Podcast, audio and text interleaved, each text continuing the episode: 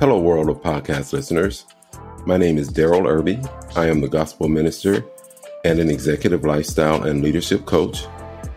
I am the producer of this podcast, The Evangel Coach, and the Ebony Experiment Serial podcast.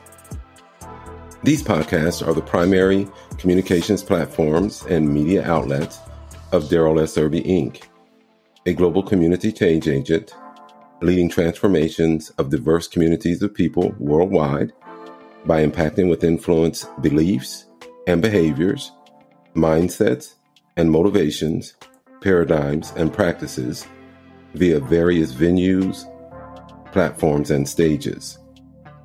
Thank you for returning to lean in and listen to this second segment of the Inclined to Improve series of short seminars titled Learn to Listen.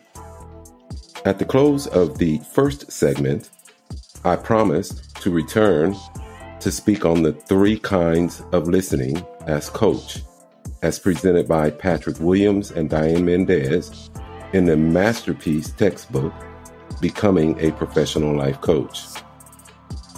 As mentioned multiple times in this series, these and other skills are not only beneficial to the professional coach, but to everyone desiring to enhance personal and professional practices and relationships. The three types of listening are listening to, listening for, and listening with. Listening to is the most basic type of listening and is often called active listening.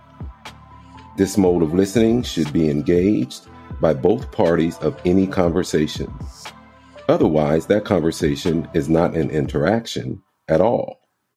It is merely an exchange of words between two self serving individuals. This basic and fundamental style of listening is listening to the content and to what is behind and beyond the words. It is the story behind the story. This listening is simple courtesy. This listening should involve the act of mirroring, not parroting, mirroring. There is a difference. Parroting is simply repeating. Mirroring, more masterfully, repeats back to the person what they have said in a more artful and nuanced manner, causing the speaker to know that the listener has clearly heard, understood, and even felt what the speaker said. Nuanced, artful statement mirroring most times includes interpretation, causing a response from the speaker, such as exactly, or precisely, or you heard me. This kind of listening, though basic, even notices emotions, passion, and precision in the speaker's statements. The second, more active type of listening is listening for values, commitments, and purpose behind the words or entire phrases of the speaker. It even detects demeanor from this level of listening. When listening for, the hearer listens with a clear consciousness in pursuit of forming an alliance, a partnership to be of service to the speaker. Any conversation between friends, spouses, or comrades of any nature should employ this level of listening. This is listening for the larger life. It's listening for hurts, pains, disappointments, discouragements, with a sincere desire to offer some kind of assistance, help, or relief. To be clear, it is not listening to be nosy. It is not listening just to be curious wanting the speaker to divulge their problems, weaknesses, and struggles for the listener's information. It's not information gathering merely. It is especially not information gathering to fuel gossip. Instead, it is listening for possibilities, goals, dreams, and aspirations toward which the listener may be able to provide support in the least and help or assistance at the greatest. The third, more advanced level of listening is listening with the whole self. Listening with heart, intuition, even listening with the body. Listening with enlists paying attention to images, metaphors, or even unspoken words that can only be revealed via an intuitive connection.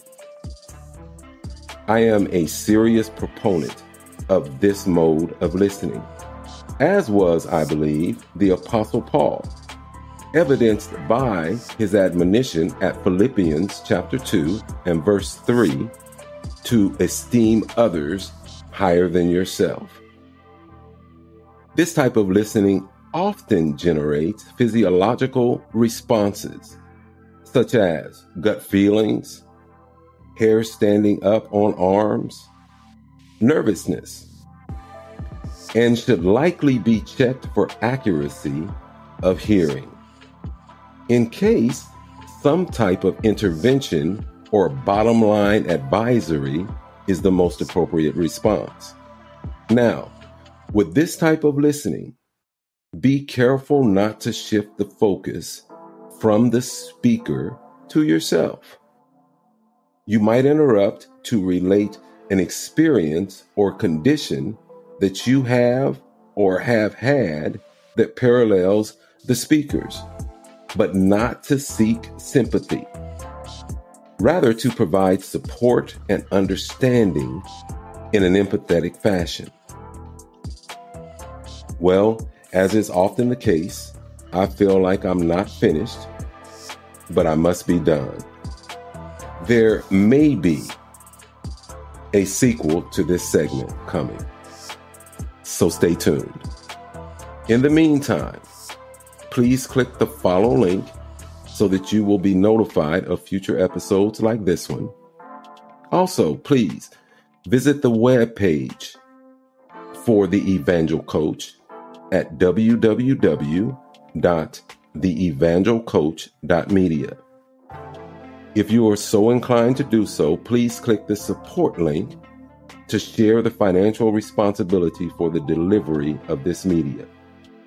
Additionally, visit the webpage of the Ebony Experiment at www.theebonyexperiment.media to hear more exciting media produced by Darryl S. Erby Inc.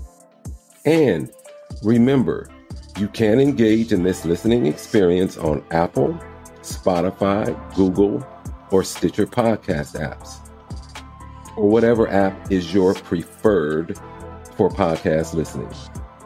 So please be blessed, be good to others, and be good to yourself. I look forward to the next time we connect.